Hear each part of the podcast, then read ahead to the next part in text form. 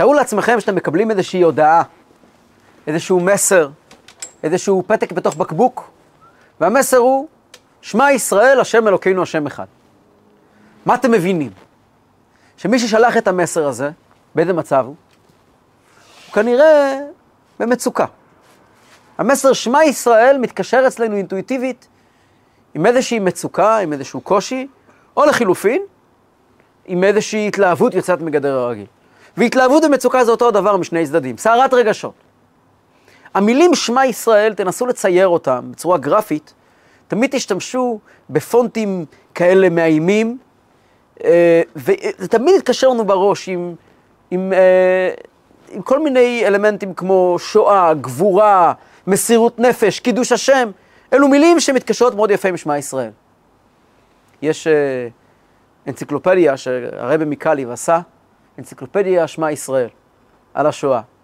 ויש כאלה יהודים שמוסיפים אחרי עלינו לשבח כל יום את המילים ובתורתך השם אלוקינו כתוב לאמור, שמע ישראל, השם אלוקינו השם אחד, כזכר לקדושי השואה. אפילו המנגינה של שמע ישראל המקובלת אצל החזנים זה שמע ישראל, השם אלוקינו, השם אחד. אני לא חזן גדול, אבל זו המנגינה של שמע ישראל בראש השנה בתפילת אה, מלכויות. דרמה!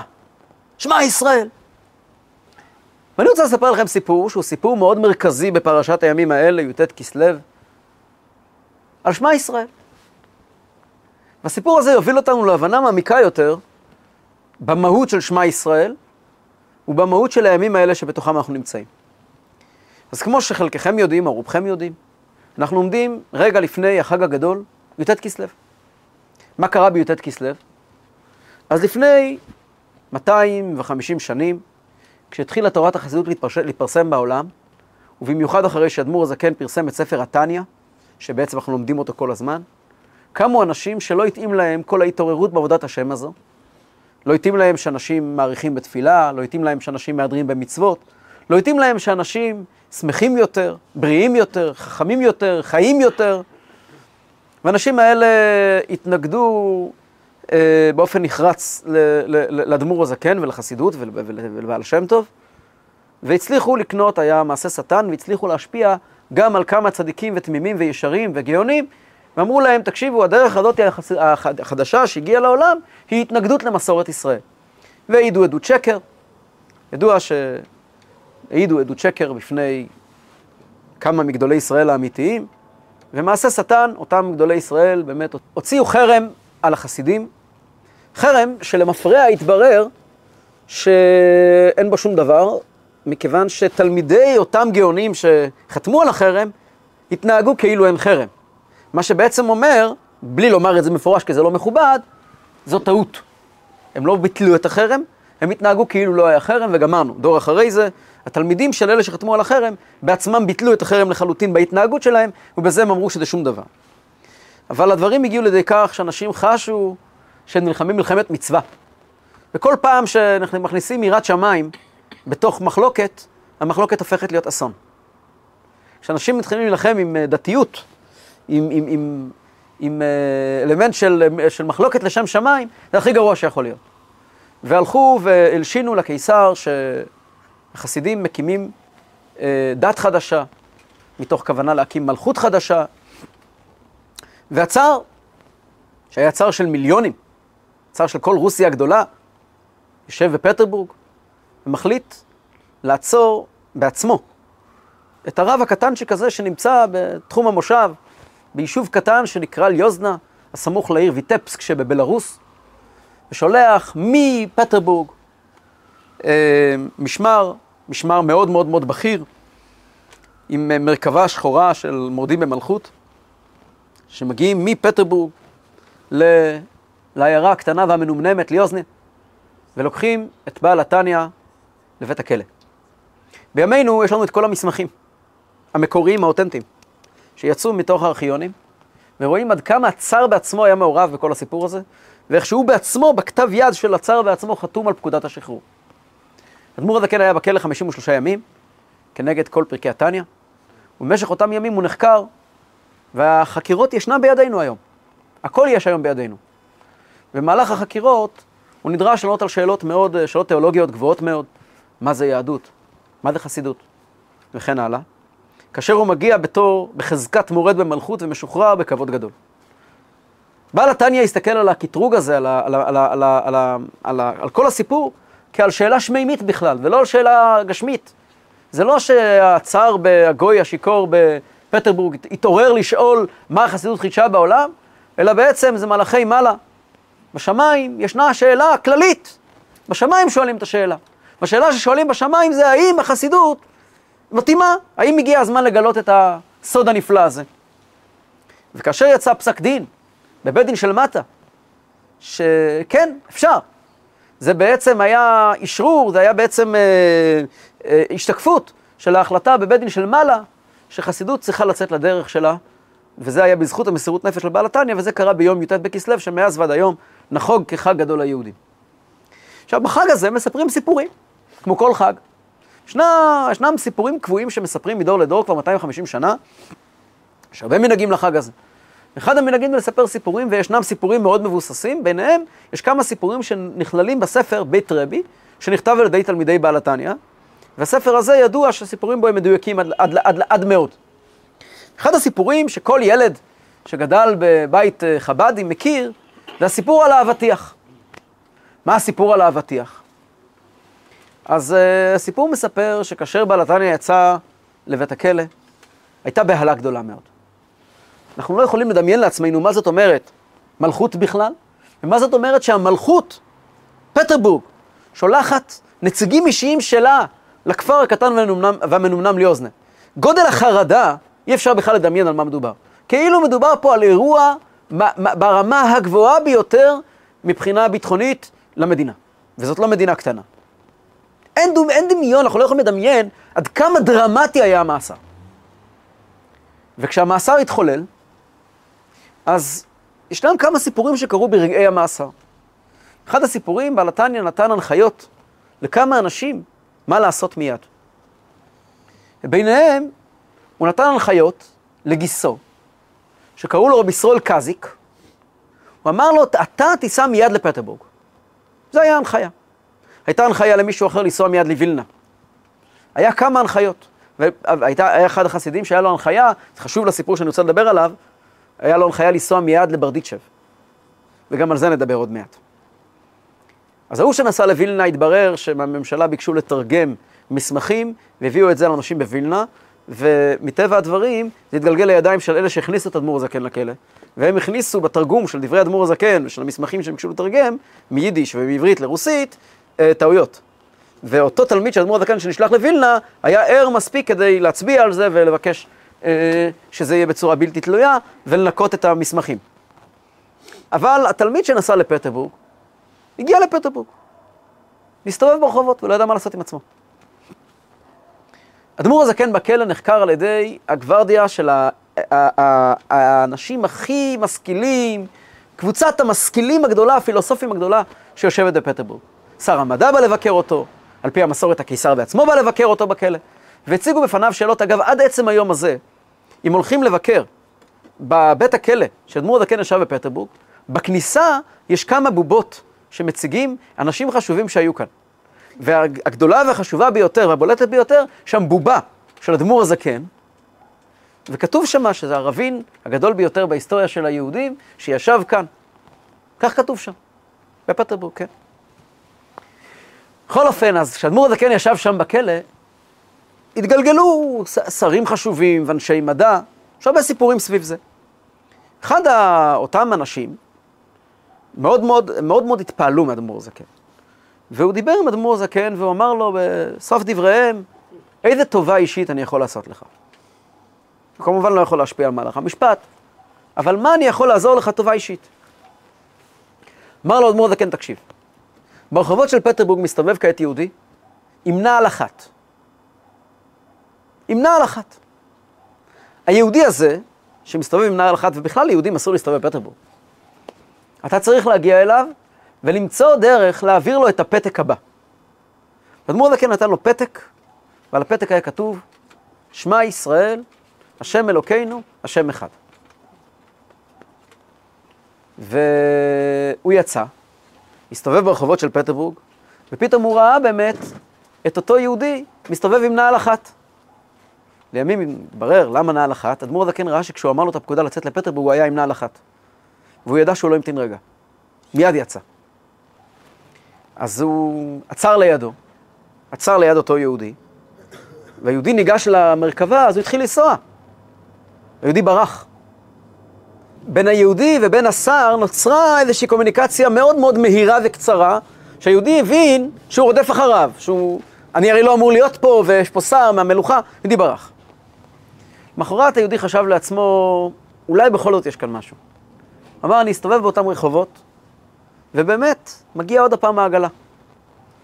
והעגלה עוצרת לידו, והיהודי רואה את העגלה, ובמקום לברוח, הוא מתקדם, והעגלה מתחילה ללכת, לנסוע לאט, בקצב הליכה. אז היהודי הולך בקצב הליכה בעקבות העגלה. והיא הולכת למקום שבו גרים אנשי הממשלה, העגלה נכנסת לתוך החניון, היהודי ממתין בחוץ, ומהבית של אותו שר נזרק החוצה, בבית רבי כתוב אבטיח, אבל זה לא היה אבטיח כמובן, אין אבטיחים ברוסיה. פעם שאלתי מישהו מאיפה צצו אבטיחים ברוסיה ובאמצע החורף. אז הוא אמר לי, זה היה נס. לא, אבל הסיבה האמיתית היא שהמילה אבטיח מופיעה בתורה, רש"י מתרגם בוריקס. בוריקס ביידיש זה... זה... סלק. סלק. זה היה סלק. בתוך הסלק היה קלף, היה דף תחוב. פותח את הדף והוא רואה בכתב ידו של אדמו"ר הזקן את המילים, שמע ישראל, השם אלוקינו, השם אחד, ונעשתה שמחה גדולה, כי נודע לראשונה שאדמו"ר הזקן חי. שהוא חי, ושהכול בסדר. אדמו"ר הזקן לא כתב יותר מזה, כי מי יודע לאן נתגלגל הפתק, אמרו, יאשימו אותו.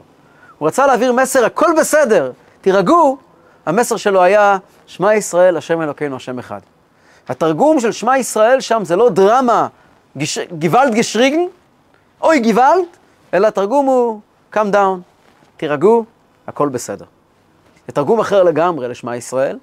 התרגום הזה של תירגעו, הכל בסדר, שמע ישראל, השם אלוקינו, השם אחד, לעניות דעתי, זה המהות של החג י"ט כסלו. ואני אסביר למה. כדי להבין למה, ולהבין את זה לעומק, אני רוצה לחזור לרגעים הראשונים שבהם אדמו"ר הזקן נלקח אל הכלא. על פי המסורת, באותם רגעים אדמו"ר הזקן הגיעו, ה... הגיעו מהמשטרה, מה... אותם אנשים הגיעו בחול המועד סוכות. אדמו"ר הזקן אמר שהוא לא מעוניין שהם יבואו עכשיו, שיבואו אחרי שמחת תורה.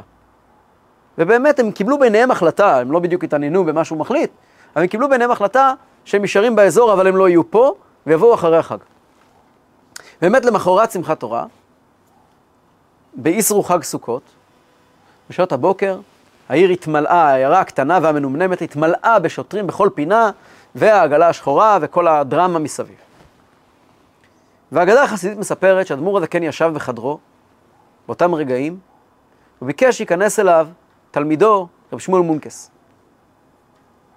רב שמואל מונקס נכנס, ואדמו"ר הזקן שואל אותו, תגיד לי, רב שמואל, שאלה לי אליך. בעוד כמה רגעים אני נעצר ונשלח כמורד במלכות לפטרבורג. יש באפשרותי, יש לי את היכולת ואת הכוח שנמסר לחכמי ישראל בכל דור, לבטל את כל הסיפור הזה כאין וכאפס. אני יכול בהחלטה של רגע לקחת את כל העגלה ואת כל הנוסעים בה ואת כל האנשים ולהפוך את כולם לעפר ואפר. לא היו ולא נבראו וכאילו לא היו כלל. מה אתה אומר? ללכת לכלא או למחוק אותם? ככה הוא שואל את רב שמואל מונקס. עונה לו רב שמואל מונקס, רבה, לך לכלא. ואני, אגיד, ואני, ואני גם אגיד לך למה. אני אגיד לך למה. אתה, רבה, לקחת מכל כך הרבה אנשים את היכולת ליהנות על מלא מהחיים. אז תקשיב. אם אתה רבה ויש לך מסר של אמת, הכלא לא יעשה לך שום דבר. אבל אם אתה לא, מגיע לך כלא. ויש מסורת, זה מסורת המדויקת, אבל ישנה מסורת uh, אחרת, ארוכה יותר, שמספרת שהוא סיפר לאדמו"ר הזקן סיפור נורא נורא מעניין, סיפר את הסיפור בקיצור, uh, זה לא יודע כמה זה מדויק, אבל זה מוסיף טעם בעניין. סיפר לו ש... רב מנדל מוויטפסק היה רבו של אדמו"ר הזקן, תלמידי המגיד ממזריץ', היה גר ממש שם, בוויטפסק, זה ממש צמוד ליוזנה. אדמו"ר הזקן עצמו היה בן ויטפסק, אשתו הייתה מוויטפסק, חמיב היה גר בוויטפסק. ורב מנדל היה לו מנהג, שכל שנה היה נוסע לפסח למגיד ממזריץ'. מתי הוא היה יוצא לפסח? הוא היה יוצא מיד אחרי פורים, היה עולה על אה, עגלה ונוסע למזריץ' או לרובנה, המקומות שבהם היה גר המגיד ממזריץ', שמרחק של מאות קילומטרים.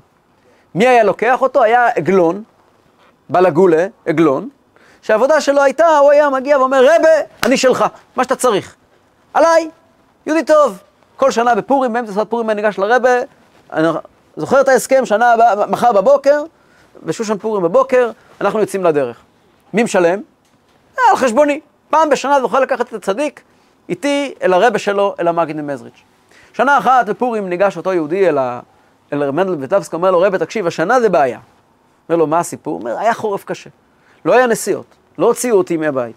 מגיע פסח, אין לי יותר מדי מה לתת לאשתי לקניות לפסח. עכשיו זה המאני טיים של העבודה, זה עכשיו אנשים נוסעים להורים שלהם, חוזרים. זה הזמן עכשיו, בדיוק המעבר, תחילת האביב, אנשים מתחילים לצאת החוצה. אני חייב לעשות כמה גרושים, לתת לאשתי שיהיה לה הוצאות לפסח. אני לא יכול לנסוע איתך לפסח לרבה. אומר לו רבי וטופסק, תקשיב לי, תמכור, יש לך שני סוסים. תמכור סוס אחד, סוס אחד עולה 700 רובל. ב-700 רובל תן לה, שיהיה לה כסף לפסח, וניסע עם סוס אחד. מה צריכים שניים? אומר לו, רבי, זה, עגלה שבנויה על שני סוסים, זה כיכרה, זה לא בנוי על סוס אחד. אומר לו, מה שיכול עם שני סוסים, יכול עם סוס אחד, הכל בסדר. טוב, אותו יהודי, יהודי תם וישר, לוקח סוס, מוכר, מתחילים, יוצאים לדרך, אומר לו, צריכים נסיעה אחרת לגמרי, סוס אחד, שני סוסים, זה לא אותו דבר. הוא לא עומד באמצע, זה לא עגלה שבנויה לסוס אחד, זה בנוי לשניים, זה מרצדס שבנוי על שני, שני כוח סוס, לא כוח סוס אחד. ולנסוע ככה זה לא בדיוק אה, הדבר, אבל בסדר. טוב, יוצאים לדרך. יוצאים לדרך, ומזמן לזמן, אה, מנדל אומר לו, אני רואה שאתה נוסע לאט, אומר לו, מה לאט? מה אני יכול לעשות? הוא אומר, צריכים להזדרז. באמצע הדרך יש צריכים לטפס על איזשהו הר גבוה ולרדת. מטפסים על ההר, יורדים, אז הוא יורד מהעגלה קול שם, אין שיווי משקל, זה סוס אחד במקום שניים, הוא מתחיל לסחוב ככה לאט. רב מנדל אומר לו, תקשיב, תפסיק כבר, תעלה על העגלה, תן פליק אחד לסוס ונתחיל לנסוע, בירידה. אומר לו, רב, זה מסוכן, אומר לו, מה מסוכן? תעלה, הכל בסדר. אותו יהודי עולה למעלה, תיישב על המקום של העגלון, תן צליפה אחת לסוס, והסוס מתחיל לדהור למטה, וכל העגלה ככה בירידה, והסוס מאבד שיווי משקל, ובום, בתוך החלון של הפריץ למטה, ישר בתוך הסלון שלו, נוחתים הסוס והעגלה, הסוס המת כבר, והעגלה, והכל נופל, והפריץ קופץ מהחדר הפנימי החוצה, עם המכונת ירייה ביד שלו, מכוון את המכונת ירייה מול בעל עגלה, מול העגלון. אז העגלון מצביע על הרבי, ואומר לו, תירה בו. הוא לוקח את ה... את ה... את ה... את, את, את ה... כן, את הרבולבר, את ה... והיד שלו קופאת. מסתכל עליו הצדיק, היד שלו קופאת, לא יכול לזוז. ואז הוא מתחיל לבכות, אומר, אוקיי, אני אשחרר אותך, תביא לנו סוס חדש, תביא לנו עגלה חדשה, דאג לבן אדם הזה כל מה שהוא צריך, ככה יצאו משם דרך חדשה, הוא קיבל מה שהוא צריך. כשהם הולכים בדרך, למגיד עכשיו באופן מסודר, שואל רב מנדלה את העגלון, אני ראיתי נכון? אתה אמרת לו לראות, בי?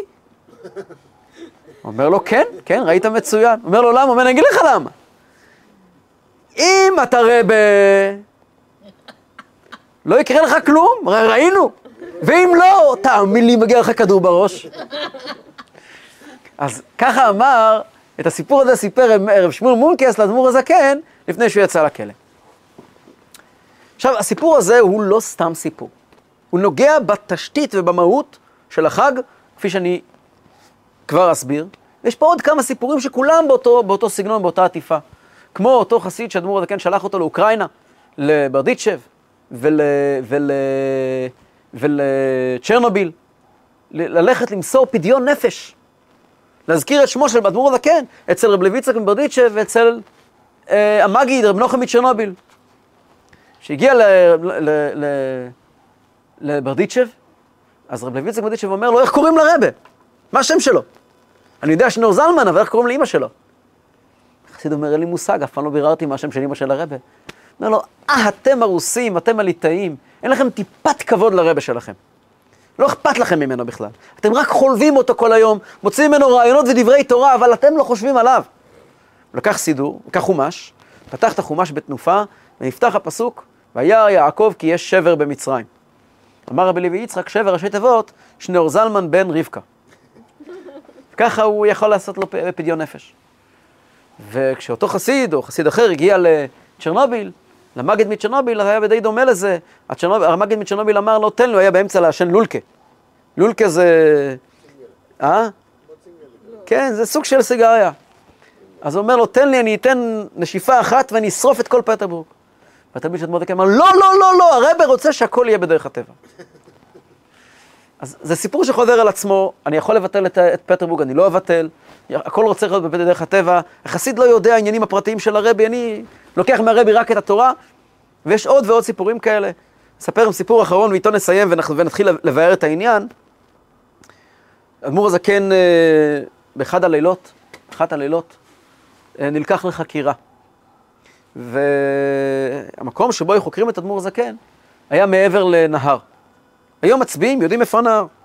והיו עוברים בדוגית כזאת, בסירה קטנטנה, היו עוברים מבית כלא אל המקום של החקירות. אדמו"ר הזקן מגלה שבדרך די פלאית, השמיים נקיים. מי שיודע, ברוסיה השמיים לא נקיים בשעות, בחודשים האלה. השמיים נקיים ורואים את הירח. אומר אדמו"ר הזקן לחוקר, תעצור את העגלה, אני רוצה לעמוד ולעשות קידוש לבנה. אומר לו החוקר, אתה אולי שכחת מה התפקידים שלנו פה. אין פה שום דבר, אנחנו הולכים לחקירה. אומר לו אדמו"ר הזקן, אני מבקש ממך לעצור את, ה, את הספינה ולעשות uh, קידוש לבנה. הוא לא הסכים. אדמו"ר הזקן אמר לו ככה. והסירה נעצרה. מנסה, הוא לא מצליח להזיז את הסירה. אז אמר לאדמו"ר הזקן, מה עושים עכשיו? אומר לו, אני עכשיו אתניע לך חזרה את הסירה, ואתה תעצור אותה ואני אעשה קידוש לבנה. אומר, אני מוכן לעשות את זה בתנאי שתיתן לי פתק שאתה מבטיח לי אריכות ימים. אדמו"ר הזקן נתן לו פתק שהבטיח לו אריכות ימים, וחסידים ראו את הפתק הזה אצלו אחרי הרבה מאוד שנים.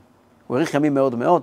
הרבי רש"ב אמר על הסיפור הזה שזה פלא, מנפלאות תמים דעים, שכתב יד קודש של אדמו"ר הזקן יימצא אצל גוי.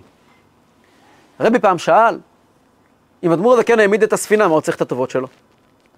עצרת את הספינה, אתה אמור תגיד בקידוש לבנה, מה הסיפור? אלא שאדמו"ר הזקן לא רצה בשום דרך להשתמש במעשי ניסים. הכל דרך הטבע. עכשיו ננסה לפתוח את הנושא. לאדמו"ר הזקן יש מאבק במעשי ניסים. והשאלה נשאלת למה. אין דבר יותר טוב ממעשי ניסים. מעשה ניסים, קודם כל מה הוא עושה לנו? כשאנחנו פוגשים נס, אנחנו מרימים גבה, מתעוררים, נזכרים שהחיים שלנו הם בדיחה. מגלים שמי שמנהל את העולם זה הקדוש ברוך הוא. הנס תפקידו, תפקידו של נס באופן הגדרתי, סיבה שיש ניסים בעולם, זה לא כדי להציל אנשים, שהרי לא תמיד יש ניסים. ובסוף כולם מתים. הסיבה שיש נס בעולם, נס פירושו דגל. נס ודגל. נס זה ההזדמנות שאלוקים מתערב בחיים ואומר לך, היי, הלו, שים לב, אני פה. התפקיד של נס זה לעורר אותנו ולתת לנו את ה... איזושהי דחיפה, שים לב מה קורה סביב. כשאדם חווה נס ברמה האישית, הוא זוכה לקבל מאלוקים פוש, שים לב מה קורה סביב. והאמת היא שכולנו חווים ניסים כל הזמן, ועל ניסיך שבכל יום עמנו, ועל נפלאותיך וטובותיך שבכל עת. ערב, הבוקר וצהריים. הטוב, כי לא חלו רחמך, המרחם, כי לא תמו חסדיך, כי מעולם קיווינו לך. אנחנו חווים ניסים כל הזמן. אלא שבניסים עצמם יש כל מיני סוגים של ניסים. יש לנו לפעמים יכולת לשים לב ליד ההשגחה שמדברת אלינו מתוך החיים, ולפעמים זה מאוד מובהק, זה פח שמן שדולק שמונה ימים. אבל גם כשזה לא פח שמש שדולק שמונה ימים, אנחנו יכולים לראות שהקיסר חתם בעצמו על מסמך שאדמו"ר הזקן משוחרר לחלוטין והכל בסדר, זה גם נס.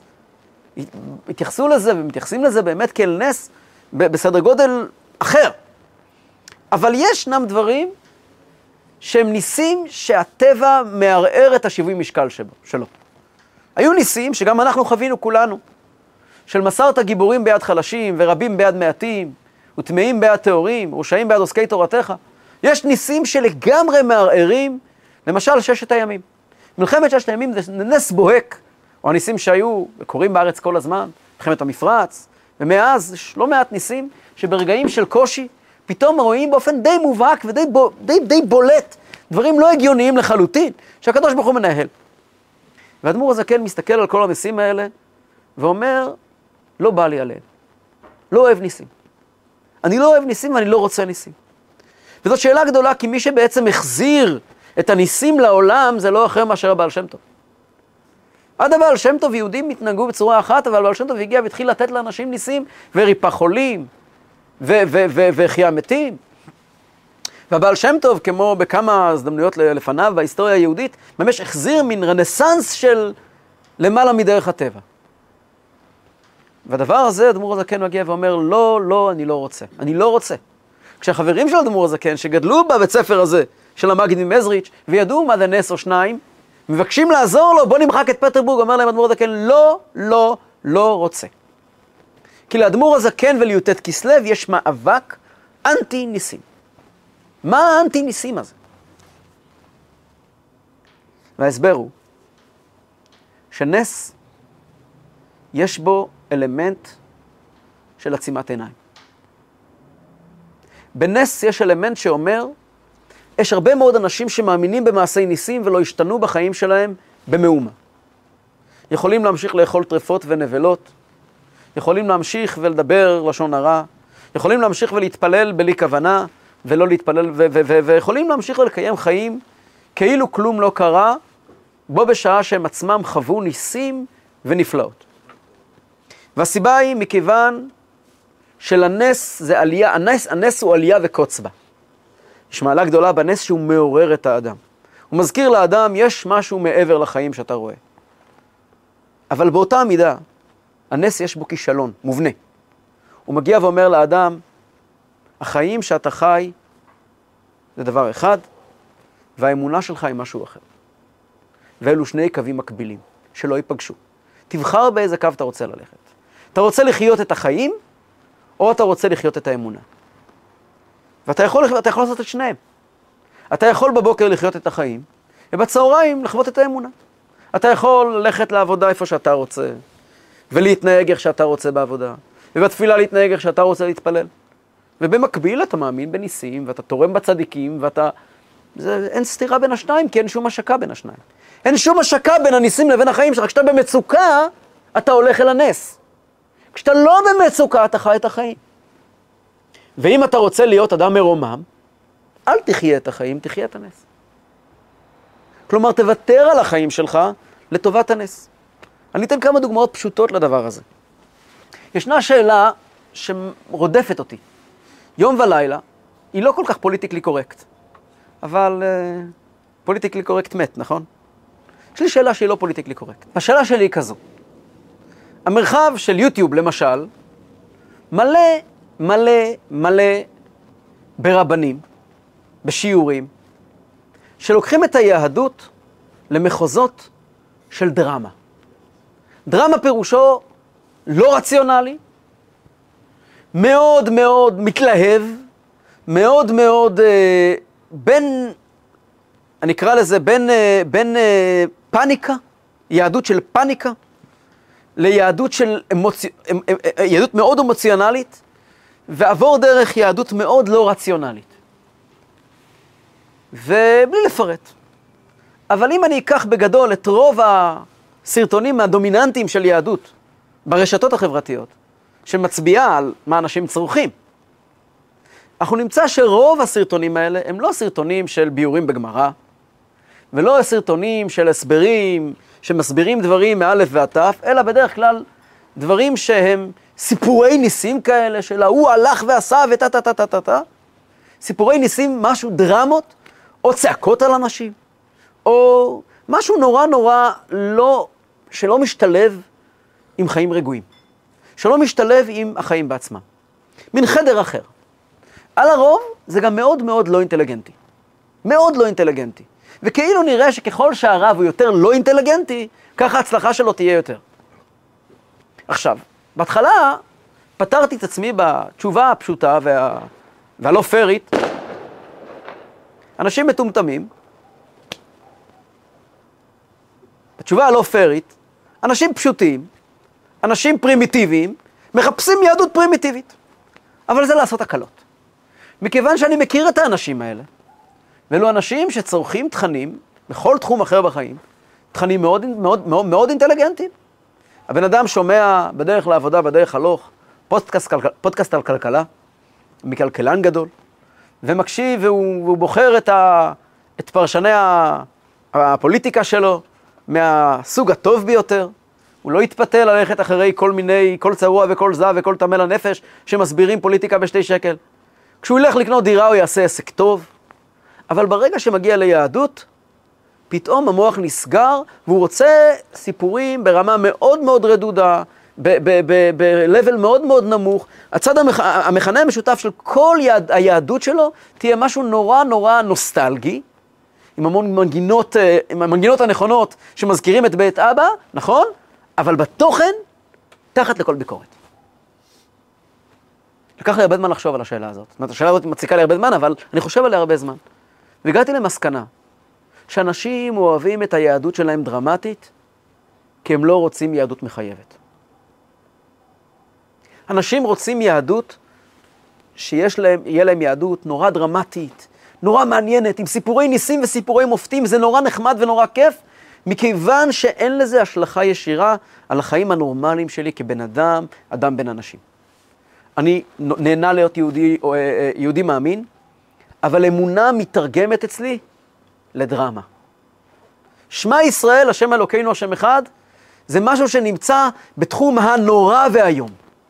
זה צעקה שמגיעה ביחד עם דם ואש ותמרות עשן ודברים בלתי מובנים ודרמה גדולה מהחיים, משהו שיכול באמת להיות אה, משחק בתיאטרון. ויש לי מקום בנפש שאני מחפש את משחק התיאטרון הזה, ואני מוכן אפילו להיות שחקן בו. אבל אל תערבב לי את זה עם החיים בעצמם. וכאן מגיע בעל התניא ואומר, אנחנו מדברים על יהדות אחרת. בי"ט כסלו נולדה יהדות חדשה. יהדות לא דרמטית. יהדות לא פניקנית. יהדות שנקראת פדה בשלום נפשי.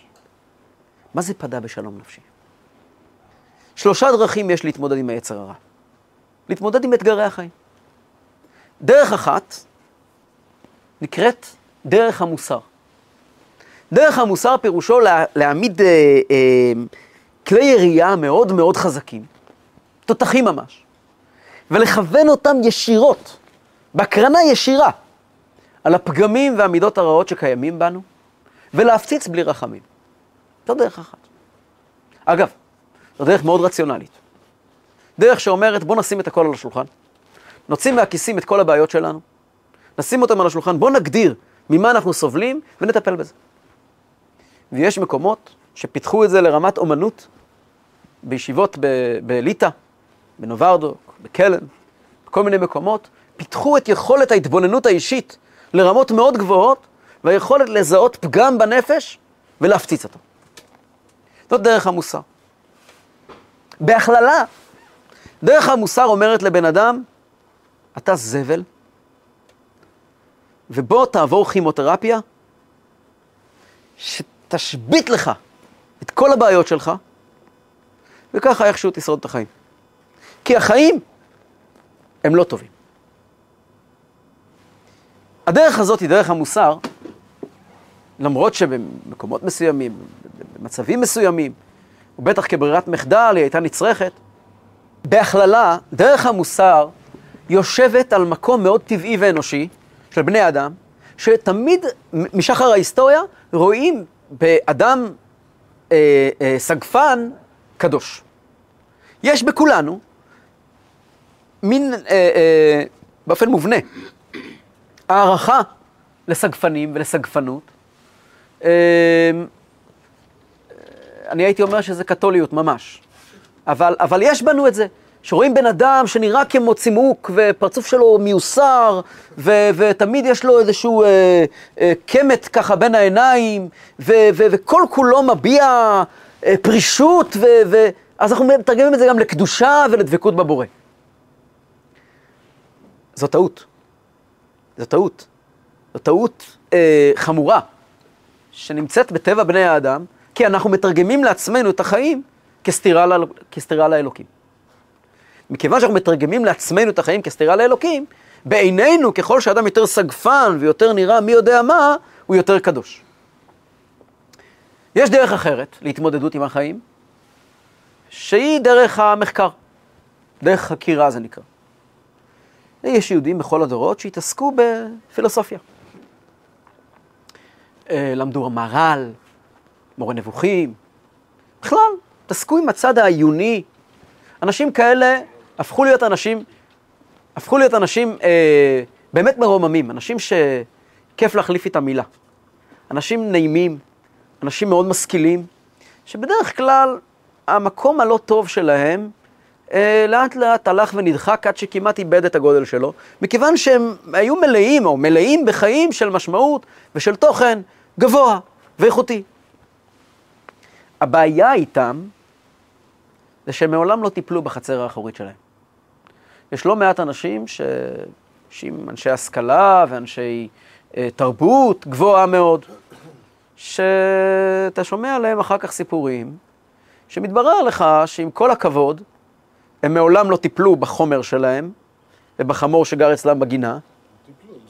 הם הסתירו והדחיקו, ובינתיים מתברר שבמקביל לכל העשייה הנפלאה שלהם, יש להם מפלצת בתוכם, ומעולם לא טיפלו בה, כי לא נעים להם לטפל במפלצת. בעוד אנשי המוסר כיוונו את כל התותחים אל המפלצת, האנשים האלה לא טיפלו במפלצת, הלכו וקיימו חיים מקבילים. יש דרך שלישית. והדרך השלישית היא י"ט כסלו. פדה בשלום נפשי. הדרך השלישית אומרת ככה, נקודת הבעיה באלה שכל היום מחפשים מפלצות, שהם חיים בגובה המפלצת. יש רבנים שכל היום מדברים על, על פגמים מסוימים, על עבירות מסוימות. זה לא יותר מאשר מצביע על המקום שבו הם נמצאים.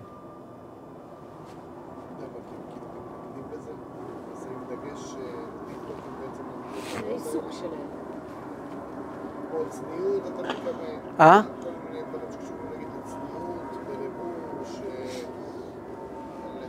כן, כן, כן, כן, כן, כן, כן, כן, בדיוק, בדיוק. אני כבר אגיד את זה במפורש.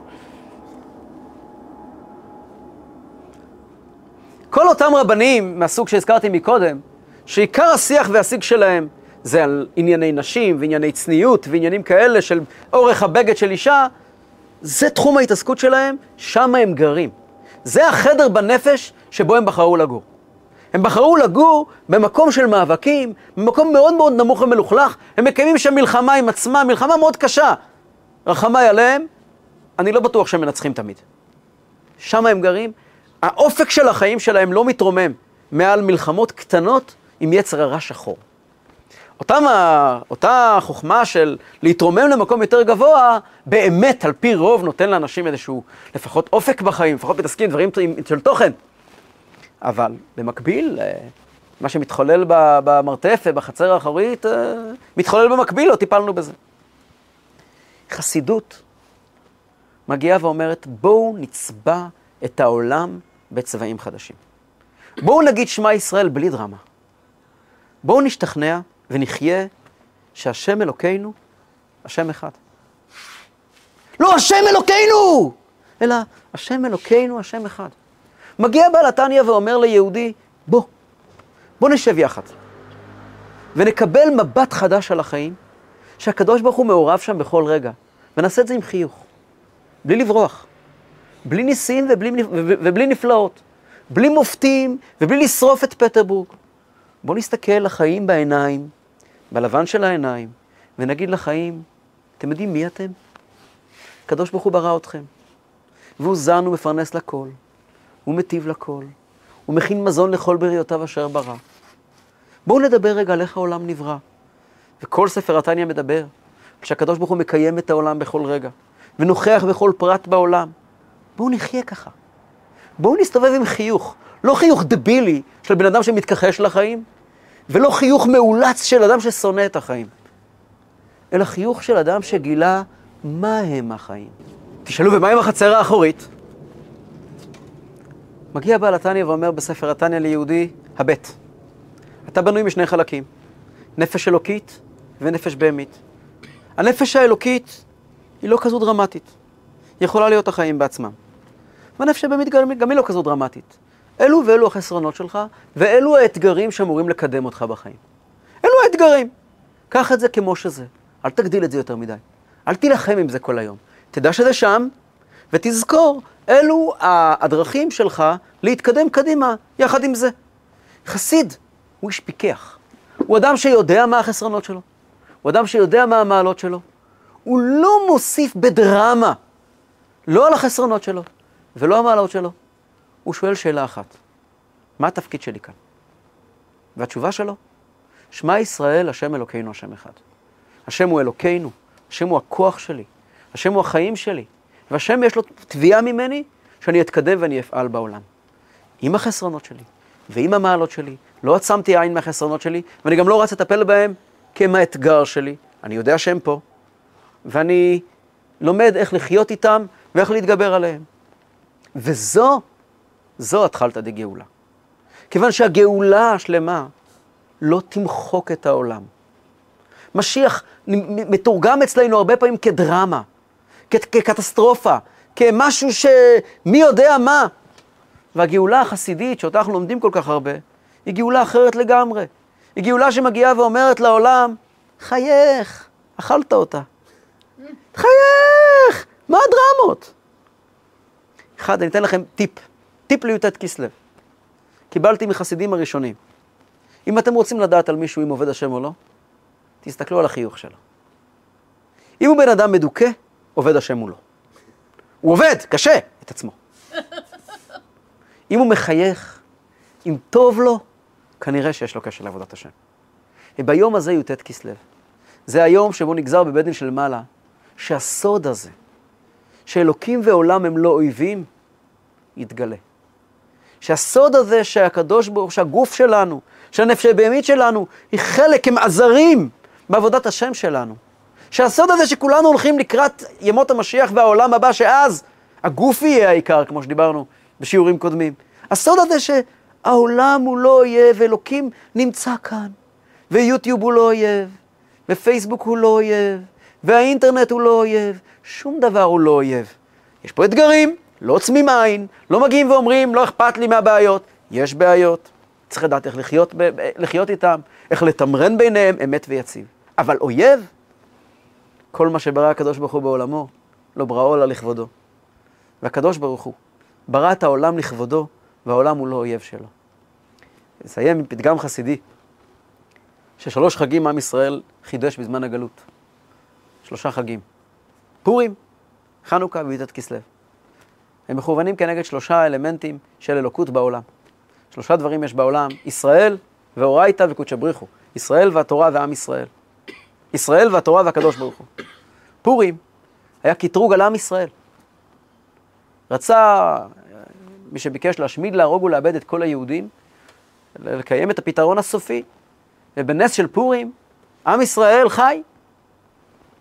בחנוכה, הקטרוג היה נגד התורה. כתבו לכם על קרן השור, אין לנו חלק באלוקי ישראל. ביקשו להשכיחם תורתך או להעבירם מחוקי רצונך. וחנוכה זכינו, ואתה ברחמך רבים, עמדת להם בצרתם, רבת את ריבם, דנת את דינם, נקמת את נקמתם, וזכינו שתורת ישראל ניצלה. י"ט כסלו הקטרוג היה על הקדוש ברוך הוא. האם הקדוש ברוך הוא בשמיים, או שהוא גם בארץ?